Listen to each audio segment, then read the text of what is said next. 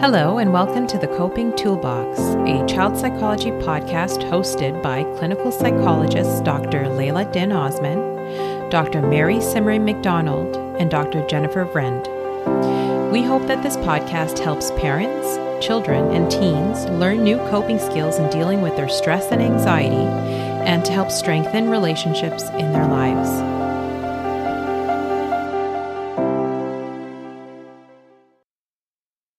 Everyone, and welcome to our latest episode of the Coping Toolbox. I'm Dr. Jennifer Vriend, and today I'll be joined by Dr. Penny Corkum. We'll be talking about sleep, sleep problems, and sleep interventions in children. Dr. Corkum is a professor and registered psychologist in the Department of Psychology and Neuroscience at Dalhousie University. She's cross appointed in psychiatry and is on scientific staff at IWK Health Center. In addition to her academic appointments, she's the director of the Colchester East Hants ADHD Clinic. Dr. Corkum conducts clinical research in the areas of neurodevelopmental disorders, particularly ADHD, and pediatric sleep. One of her research areas is aimed at the intervention of pediatric sleep problems. Over the last decade, Dr. Corkum has been leading the development, evaluation, and sustainability of e health, e learning, and app programs to support sleep health in children. She's the principal investigator for the Better Nights, Better Days Pan Canadian team. I'm very excited to have Dr. Corkum here today because she was my supervisor for my PhD thesis, where we examine the effects of sleep restriction on daytime functioning in children. As you'll see today, Dr. Corkum has an incredible enthusiasm and passion for helping children and their families manage sleep problems. So, welcome to the Coping Toolbox, Dr. Corkum. Thanks for inviting me. It's great to be here. So, I thought we'd start today maybe by having you just tell us a little bit about why sleep is so important in children. That's a big question, I think. but, uh, you know, what you do at night, um, how well you sleep really can affect how you know your day right so um, they're intricately related your night and your day so if you have a good night you have a good day so um, you know not only in terms of feeling rested, but also in terms of your learning ability, your social ability, your behavior, your ability to regulate your emotions. So, sleep really has such a big impact on how we function during the daytime. And that's for all ages. But I think uh, for children, it's particularly important because they're learning, they're in schools, they have to be able to regulate those emotions and their behavior in order to do well. So, I think having children sleep well is, uh, you know, really critical.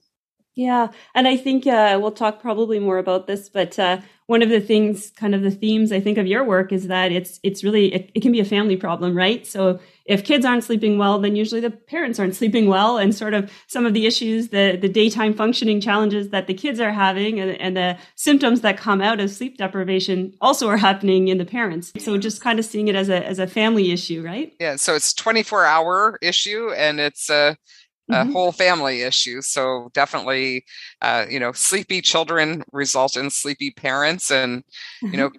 cranky children can result in cranky parents. Cranky parents, for sure. I think most of us has probably been there at some point too. Yeah, absolutely. I don't think it's uh, it's pretty common. so, um, speaking of that, I'm just kind of curious about um, just what sort of developmental changes um, in children's sleep we should expect and if you can speak about maybe some of the things you know particularly as you know maybe first time parents and you know what sort of things should we be expecting and what's normal and, and maybe not so normal in children's sleep that's that's a big question as well um, you know i think i think it's probably you know, sleep comes easy for some children and more challenging for other children. So I think it's pretty normal for parents uh, to you know worry a little bit about their children's sleep to wonder how to help their children sleep. Um, there are changes across the lifespan in sleep so um, you may feel like you've sort of mastered uh, you know helping your child sleep at one stage and then uh, a new stage hits and and there may be some concerns again. Um, you may also um, yeah just just things could happen that could change your child's sleep. So, you know, maybe they get sick um, and then they were a good sleeper and they've become, you know, ill with a flu or what have you, and then their sleeping goes off or they're teething. So, sleep can be, you know, for some children pretty challenging. Um, you know, I, I think really the best thing to look at is daytime functioning. Is your child waking up feeling rested? Are they going through the day? you know looking rested, uh, being happy, you know, being able to be alert and attentive. And so, you know, we kind of look to the day to see how are mm-hmm. they doing and that helps us understand their nights so you know there's also variability with how much sleep a child may need so you know people ask me well you know say my child's 10 years old do they need you know 10 11 9 8 how many hours of sleep well it really dep- depends on that child so there's a lot of individual variability and we have to look to the daytime to to get a sense now there are probably limits like we would say that you know for a 10 year old child you know seven hours is not enough eight is probably not enough but 9 10 11 are probably good depending on the child. So, um, you know, if your child sleeps nine hours and seems well rested during the day, is functioning well, then that's that's okay. Um, but if they're not, they may need a little bit more sleep. Right, right. That was I was actually going to ask about that because that's a question I get often in my practice: is how much sleep does my child need but i think that's a really great response is it really you know you look at their daytime functioning right mm-hmm. and do they look sleepy do they look tired and i know um, you've done work on this as well but some of the symptoms of adhd can actually be related to not getting enough sleep right so just kind of paying attention how are they functioning during the day um, and then even, you know, for some, like, are you able to get them out of bed? Um, are they able to, like, are they having trouble falling asleep at night? Things like that, right? So kind of looking at both ends. Yeah. And it can be a little complicated because there can be lots of reasons for all of those behaviors, right? So a child may not want to get out of bed because they have learning problems and they don't enjoy school. But on the weekends, maybe they get out of bed really easily with the same amount of sleep. So you kind of have to think about all these uh, kind of more subtle uh, behaviors. But I think generally we want to look at the daytime and see how they're functioning. Um, and then that will help us understand if they're getting enough sleep. Right. Okay. What's uh, what sort of problems are common for children to have? Um, so I, am not sure if you know, but we did a, an episode already on more of the teen sleep. Um, and we mm-hmm. know they kind of, you know, it, it, they have more trouble falling asleep at night and trouble getting up in the morning, and they have that delay in their sleep. Um, but what about uh, in younger children? What sort of things do you see uh, as uh, presenting problems?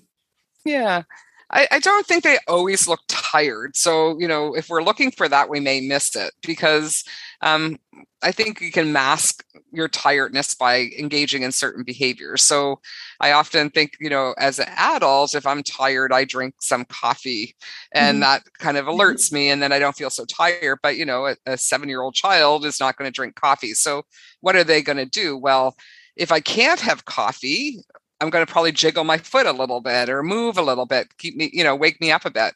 And so that's what we'll see in kids sometime is they may not look tired. They may look actually a little overactive, right? right. Or, or less attentive. So we have to look at those subtle signs, um, you know, that may maybe not what we think. So we might be thinking of the child who's like sleeping on their desk, but that, you know, yes, that child's tired, but the child who's, you know, moving around may also be tired.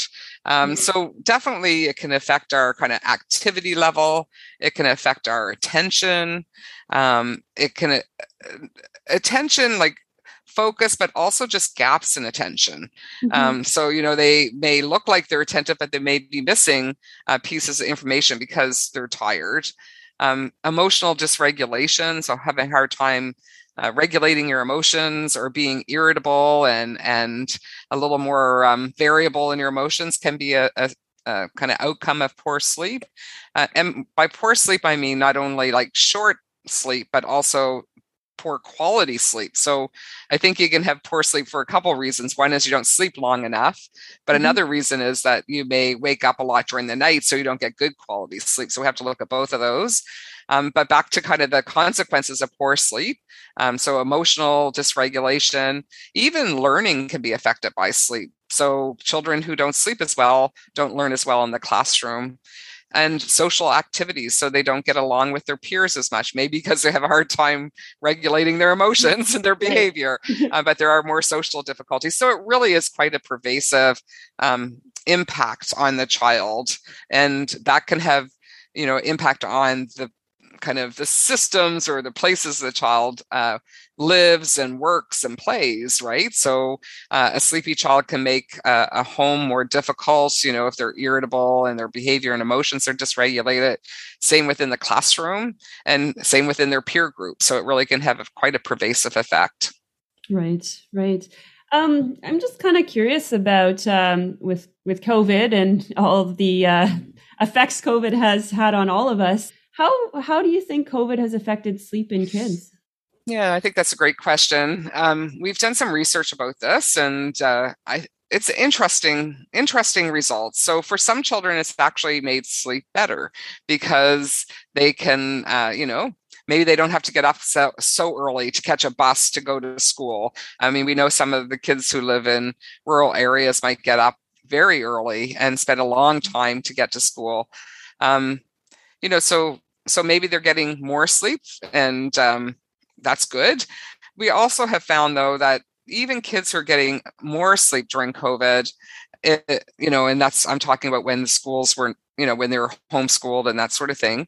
Um, their sleep schedule has shifted a bit later, and because they don't have that bus to catch in the morning or to get to school at a certain time. And we also know I talked about the the amount of sleep is important the quality of sleep import is important but also when you sleep is important. Right. and so sleeping at off kind of a good schedule can actually also cause daytime uh, difficulties. So so while they may be sleeping as much or even a little more it might be at the wrong time. Um, so there's a small group of kids who are sleeping more but maybe at the wrong time. And then there's a group of kids that hasn't changed their sleep, but then for about 40% of the kids that we we uh, included in our research that actually had made their sleep shorter and less good quality sleep. And what we found, the main predictors of that was more screen use, right. um, more uh, less routines and structure, and more anxiety. So these three uh, factors are really impacting a certain group of kids' uh, sleep, about 40% of the kids. Wow. Wow. yeah, yeah. Yeah. And I guess that makes sense too, that those would be affecting the mm-hmm. And again, it's kind of those factors probably affect the family as a whole, right? Like the routine and, and the anxiety. And I know like for me, a lot of the clients I see, I ask about not just the child's anxiety, but if they're feeling stress from their parents, right? And it's absolutely, that, again, it's the whole family yeah, and that's actually a really good point because in this research study, what we found, while you know 40% of the children had worse sleep during COVID, 60% of the parents did. And so COVID was affecting the parents' sleep even more so than the children. And then we did um, uh, interviews with these parents, and what we really found was exactly what you're talking about: is this bi-directional or back and forth relationship between the parent and the child. So if the parent mm-hmm. was anxious, you know that had an impact on the child or if the child was anxious that might impact the parent. And so really thinking of sleep not just as an individual's problem but really as a family affair if you will you know it really is everything the family's doing can really impact um, everybody's sleep. Right right. And so when we think about what uh, what the actual sleep issues are so you know what like is it what are you seeing a lot of? Is it is it things like um, co-sleeping like needing to sleep in the parents bed um, the parents wanting the child to sleep alone? Is it you know waking up too early? Is it waking up you know not being able to fall asleep at night? What are what are the main issues that you see? Yeah i think you see all of those and it may differ from uh, you know different ages. Um, you know, one of the things that surprised me was just how much co-sleeping is still a problem even in older children. So, you mm-hmm. know, we've often thought of co-sleeping as, you know, a challenge for uh, younger children uh, learning to sleep independently. But when I started doing uh, research with school-age children, I was shocked at how many uh, we're still really needing and wanting to co-sleep. And so, so I think that's a big issue. But I'd say the biggest issue that we see uh, in our research, and it is mo- more focused on like elementary school age children, is difficulties fall, like bedtime resistance and difficulties falling asleep. So getting to bed, settling for the night, and falling asleep in a pretty, you know, within like say 20 minutes of going to bed. And mm-hmm. so a lot of the kids were struggling, sometimes taking a couple hours, uh, you know, from the time they're supposed to go to bed to the time they're actually sleeping. Yeah. And that, you know, the parents that I've worked with too, it's again, it's, it's, it's, it's hard for the parents because then you're kind mm. of, you're on call and you want that time either to kind of do chores and get things organized for the morning or even to unwind, right? Oh, yeah. relax of, a bit. yeah, exactly. Exactly. So what about interventions and, and treating some of these issues? Um, what are your thoughts about? So, uh, I mean, I think I know your answer to this, but um, what if we just leave it? We say, oh, you know, it's going to fix itself. Um, you know, what are your thoughts about just kind of the wait and see approach versus versus intervention for these issues? Yeah, I, the wait and see i'm not a big fan of i think i think you wait and you'll see that it just continues and so that's probably not a good plan um, you know, we do know that there's pretty persistence with uh, sleep difficulties. So if they're not treated, they do persist across time. So, you know, children with sleep problems end up being adolescents with sleep problems, end up being adults with sleep problems. And so, you know, I, I don't think waiting and uh, for it to change is a good idea. Um, but what I would say is, you know, really using kind of starting with the least invasive or um, yeah, uh, kind of the approach that's not going to have side effects you know so start with uh, learning about sleep learning about what what makes for healthy sleep and and you know how do we structure our days and our routines to help children sleep better? How do we structure the bedroom? Uh, what should that look like? What's what's conducive to sleep? What's not conducive to sleep? So for example um, having screens and you know like tvs or computers and stuff in the child's bedroom or using those even before bed can be really problematic. So doing those what we call healthy sleep practices first and then you can also, if that doesn't work, you can get some support by people like yourself to help with some of the more behavioral strategies that we can use, like based on kind of behavioral therapy and cognitive therapy um, to help children sleep better. And I would say it's really important to to do these types of strategies before moving to medication. And what we see a lot, um, which I think is really unfortunate, is that when parents reach out to healthcare providers, uh, you know, uh, say their family doctors or physicians about the child's sleep problems, that they're often prescribed medication yeah. uh, without trying these other strategies first. But what we know by research is that these behavioral strategies and healthy sleep practices can actually solve most of the sleep problems. And so, uh, what I really want to see change is that we try these first. Um, not to say that there isn't situations where, uh, you know, medication may be needed, but that would be quite um, rare. And I think most uh, sleep problems can be treated with behavioral strategies and and just good, healthy sleep practices. Yeah. And I think you make a good point too. It's sort of like establishing these things early so that mm. they're there later, right? Mm-hmm. And if mm-hmm. you just throw you know, and, and like you say, there is a time and a place for medication, but if you just jump into the medication, you're not actually working on some of those behavioral strategies that you don't just need as a child, but you need as you get older too. I always think about, you know, when we have babies and they're really young and we like the whole, like we, are very focused on having that routine before we put them to bed and it works so well. And then we kind of get out of it. But even as, as an adult, we need those routines. It's just kind of setting our brain up, letting our brain know sleep is coming, right? That's and right. the more we can kind of establish those healthy behaviors, the better. Yeah. And if mm. you haven't, you know, as a parent, it's often very hard to start this during adolescence, right? Like oh, if yeah. you haven't been if you haven't been doing it prior to that, it can be quite challenging. So, you know, really it starts, like you said, you know, setting those routines and structure uh, early on and and they have to be modified as the child gets older. Um, and definitely the child has more input as they get older. Um, mm. But we know even that adolescents whose parents are involved in helping them set their bedtime routines and structure and uh, you know bedtimes they actually do sleep better so even for adolescents having some parent involvement is important so can you tell us a little bit about um, you know how the i know you have the the better nights better days mm-hmm. intervention mm-hmm. strategies and can you tell us a little bit about these these interventions and how this works yeah for sure so this is a program we've been developing for a long time. It's a what we call e-health program, so it's all delivered via the internet, and so you can access it on a computer or, or a smartphone or tablet or what have you.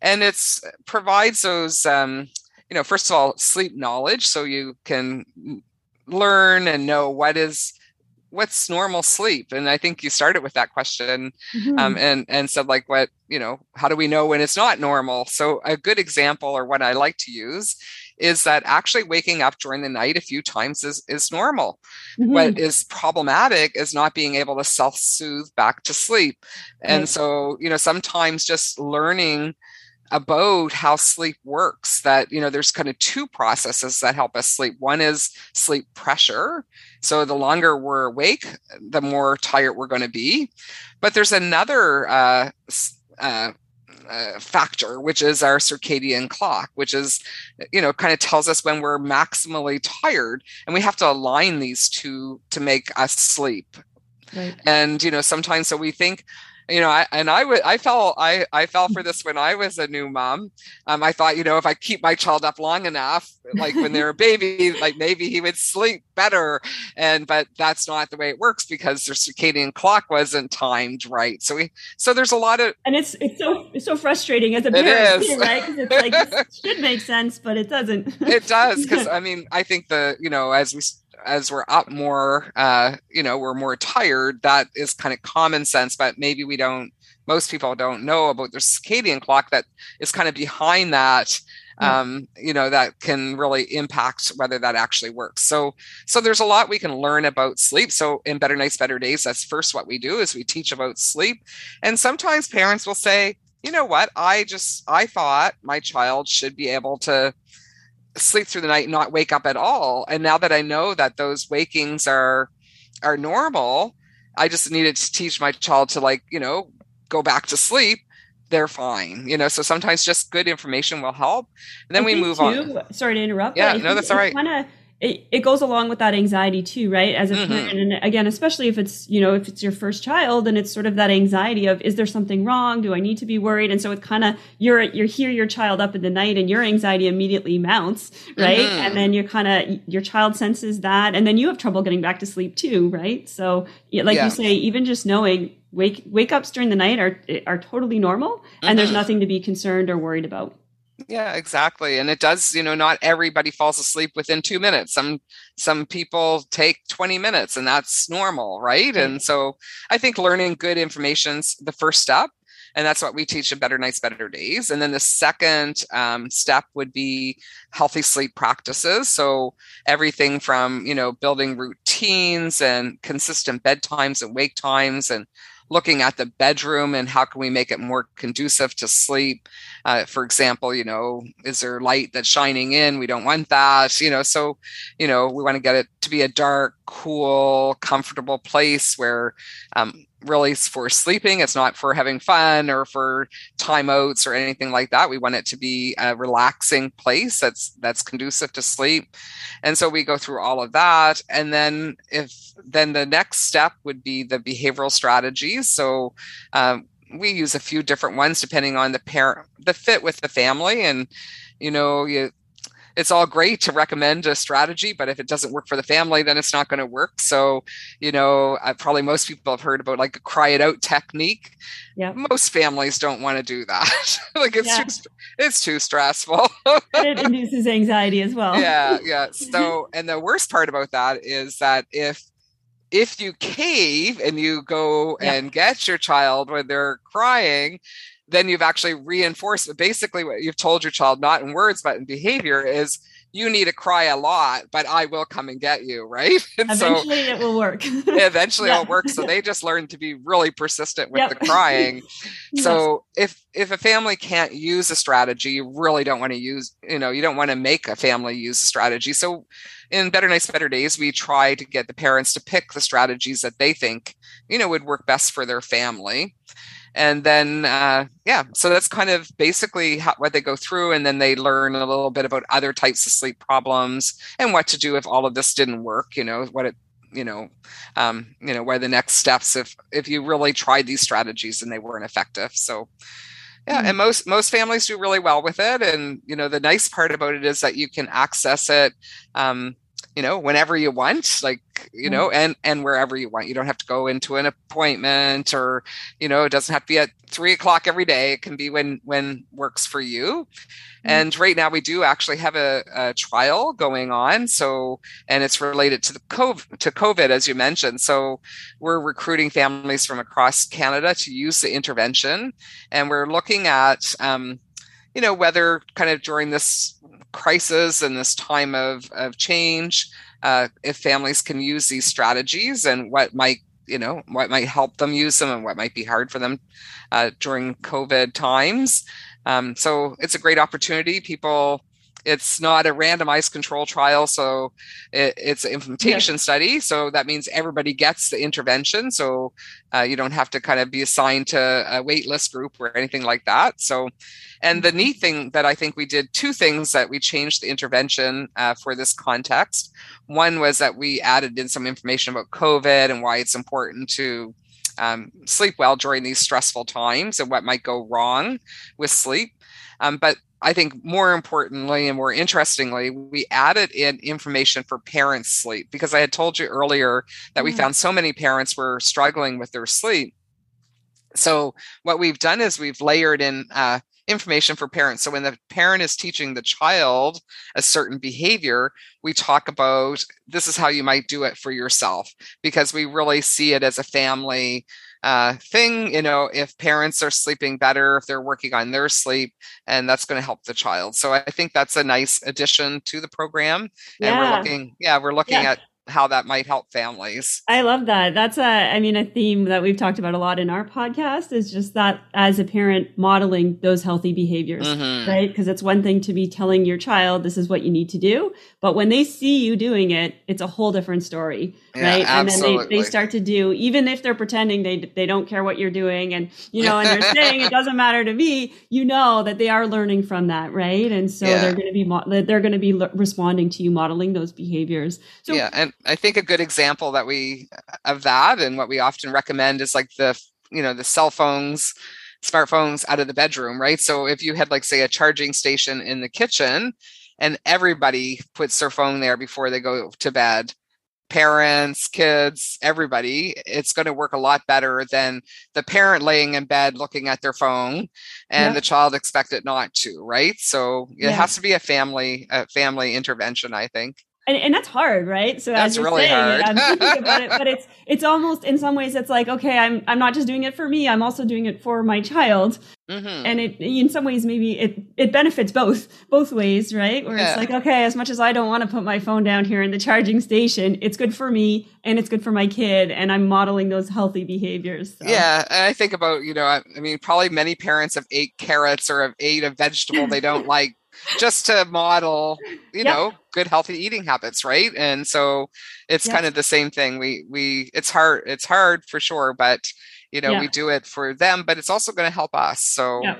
and we often have that resistance to change right so yeah like, oh, that's not what i do i don't want to do that but then you start to do it and you see you start to see the benefits right and you know i've i've seen this in some of the teens that i work with where they're like i've limited social media i've limited screen time and i'm actually seeing the benefits mm-hmm. Um, and and then you're sort of like, okay, it's it is worth it because I'm seeing the benefits, right? Yeah. Yeah, and sometimes it has to be a major thing to make us do that, right? Yeah. So I yeah. often think when here in Nova Scotia, when we had um, a, a, big, uh, I guess it was a hurricane, and it knocked out the power for a week. Mm. And prior to that, I would have thought I was like a true night owl. Um, but it turned out I was a night owl because I had access to light and to the computer and all of those things. But when you know, when it got dark at five o'clock and you were just sitting in the dark, turns out I could actually fall asleep quite early. yeah, there you go. yeah. So, you know, sometimes, you know, we have to try the strategies to really see the impact, right? And that can be hard. yeah, for sure. For sure. So, I'm curious, just kind of thinking about our listeners right now, and if you can kind of think of maybe three things that are really important in terms of, you know, the helping their kids, helping the family function. Um, three things that are really important for families to work on. But uh, what would you say are kind of the, the the things you think should be the focus? Yeah, that's a good question. So let's, I'm going to think about the literature. What do we know is probably has the biggest impact. So, you know, maybe might want to call that like uh, low hanging fruit, right? Like what can you yeah. what can you yeah. do that's going to make the biggest impact? Um, probably some of the biggest ones is remove screens from the bedroom and yeah. for the hour before bed, right? So and there's it's not just that these are exciting, you know, and you might you know to go to sleep you need to be calm and if you're playing a video game you're going to be excited so that's not conducive with sleep but it also is that it emits light that you know our whole um, system, our biological system of falling asleep is based on melatonin release and it's not released when there's light. And so removing the screens out of the bedroom and probably like an hour before bed would be one of the biggest impacts we can have. I'd say second to that would be uh, having uh, good consistent bedtimes and wake times. So it's not just it's not just the bedtime, it's the wake time that can be really critical. And I think lots of times parents set bedtimes, but they don't set wake times. But wake times allow our system to get regulated and also um, can keep our system kind of consistent. So I think really thinking about what is the wake time and making that consistent as possible between weekdays and weekends. And so uh, that could be a tough one, especially as children get older and have more social. Uh, you know, life outside of the family home.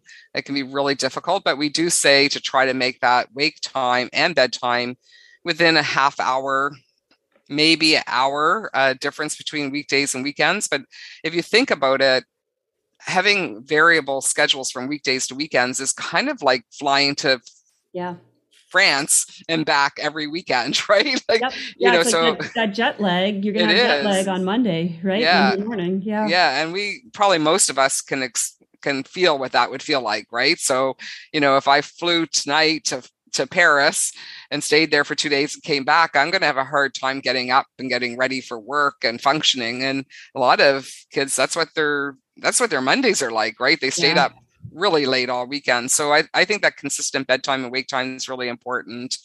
Um, and then I probably the third one for me, I would probably say having good routine. Like it doesn't have to be long, but it does have to be uh, uh, unwinding kind of routine to relax you. So you can't go to sleep if you're wound up or you're worried or you you know you just came from the gym and, and you're yeah. full of energy. So, you know, taking that half hour before bedtime and really moving towards dark, moving towards um, you know, uh, more calmness is really important. Sometimes for some people, having some uh, actual relaxation activities uh, to help with that can be very useful. So I'd say those are the top three that we probably have the most evidence that those can make the biggest impact. Yeah. I'm just thinking that last one can be tricky too when your kids are in sports and mm-hmm. you know, I know for for my son who's 12 that sometimes, you know, he's on the ice until 9 at night um, which is getting really late. But I think, you know, even though like what we're trying to do is still have a bit of a routine before bed. So even though it's a bit later and his bedtime ends up being a little bit later, like you said, we're trying to keep the consistent bedtime, but we're still trying to do a bit of that routine and the routine might be shortened. But mm-hmm. again, it's just that, that, that wind down really helps just to like tell the brain, okay, it's time to sleep, right? So that little routine, even if it's mm-hmm. shortened, I think is is really important. So yeah, and I think unfortunately, lots of times kids get the worst uh, timing for you know ice time or whatever access to some of the yep. uh, activities, right? And and yep. uh, makes it really hard on them. But I think you're totally right about keeping the routine, maybe just shortening it a bit. Yeah. Um, is really important. Yeah. Um, just uh, before we wrap up, is there anything else, uh, Dr. Corkum? Is there anything else that, that maybe that we haven't covered today that you think would be helpful to share with families, or or anything else that that you think we should cover before we wrap up? Yeah, I think you know not to get uh, discouraged. Like I think you know this is a behavior. This is something you can teach, but it does take it does take time to teach a new skill. So think about when you taught your child to learn to walk or hmm. to, uh, you know, learn to feed themselves or dress themselves or brush their own teeth. I mean, all of these behaviors take time and energy. And um, you know it is going to take some time and energy and and but it's going to pay off in the end. And i think that's that's a really critical point that the effort you put in up front is probably going to have a payback uh, later on. So i think it's worth worth the time and energy uh, to really work on your child's sleep and mm-hmm. then a more self-serving kind of uh, point would be just if people are interested in the Better Nights Better Days program, you could just uh, it's just Better Nights Better Days, all one word uh, dot ca. If you went there, um, there's a link that says COVID nineteen. You could follow that, and it will tell you how you know uh, more about the program and how you can participate if you're interested. Okay, and we can probably, I think we can add a link too to the uh, podcast episode so people can click on the link and Excellent. find out more about yeah. that. Because uh, just like you, I'm all about helping people with the sleep issues because yeah. it affects every area of our lives, right? So, yeah, yeah, I really put it up there. You know, we talked a lot like in the last 20 30 years about you know what we eat and you know how much yeah. uh, activity we get during the day and now i think we need to add in there sleep and I think, you know, what's really exciting is Canada's real leader in yeah. in this, which I, I find really exciting that our participation guidelines are the first in, in the world to actually include sleep. So now That's fantastic. Yeah. So now we're talking, we are talking more about sleep and we're understanding that you know it's a, it's as important as activity or what we eat so so you know we pay attention to what we feed our children we pay attention to our children getting good activity outside and and we have to pay attention to their sleep so um mm-hmm. but they're all all work right but the yeah. payoff is the payoff can be high excellent well uh, thank you so much and and uh, i know the work that you do is is so important and uh, i'm glad that uh, hopefully some families will be able to access it. And, uh, you know, I'm, i really appreciate you chatting with us today and sharing your information. So thank you again uh, for, for joining us today, Dr. Corkum. And uh, as always, a big thank you to all of our listeners as well. Thank you very much.